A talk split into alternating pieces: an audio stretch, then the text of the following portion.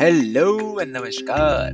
मेरा नाम है दक्ष पांचाल। स्वागत करता हूँ मैं आपका हमारे इस अतरंगी सतरंगी पॉडकास्ट में, जहाँ पर हम अतरंगी सतरंगी टॉपिक्स पर चर्चा करेंगे।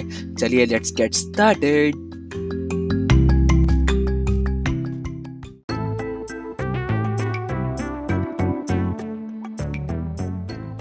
स्टैटिस्टिक्स से दूर, हम सब ये जानते हैं कि एक नॉर्मल इंसान, एक एवरेज इंसान अपने लाइफ का एक मेच्योर पीरियड सोने में गुजारता है।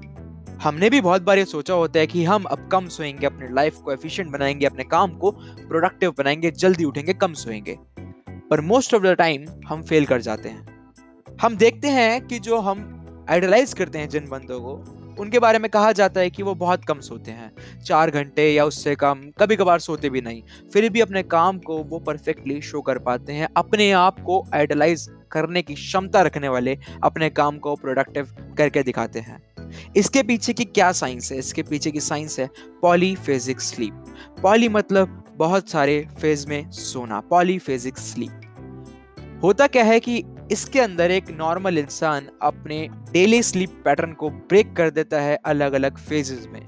वो पूरा आठ घंटे की नींद बैठ कर नहीं लेता, वो अलग अलग फ़ेज़ में लेता है और उस आठ घंटे की नींद को कम करते करते छः से चार तक लेके आ सकता है।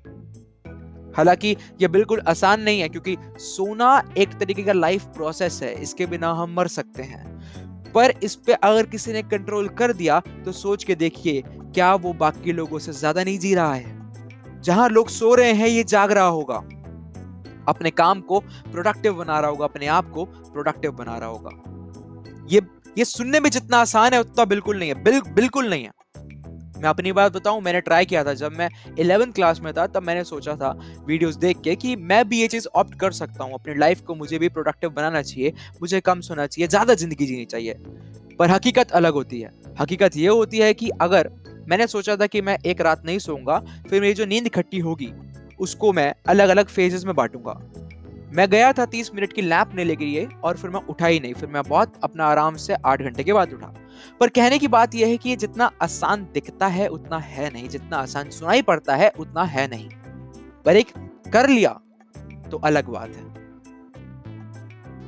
अगर आपको भी ये करना है तो अपने आप को एनालाइज करना पड़ेगा। पहले कि आप कैसे कर सकते हैं ये? आप अपने स्लीप पैटर्न को कैसे ब्रेक कर सकते हैं? अपने आप को कितना एफिशिएंट बनाना चाहते हैं?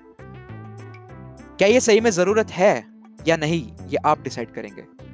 इतना ही था इसी एपिसोड के लिए, मिलते हैं किसी अगले एपिसोड में, मिलते हैं अगले एपिसोड में।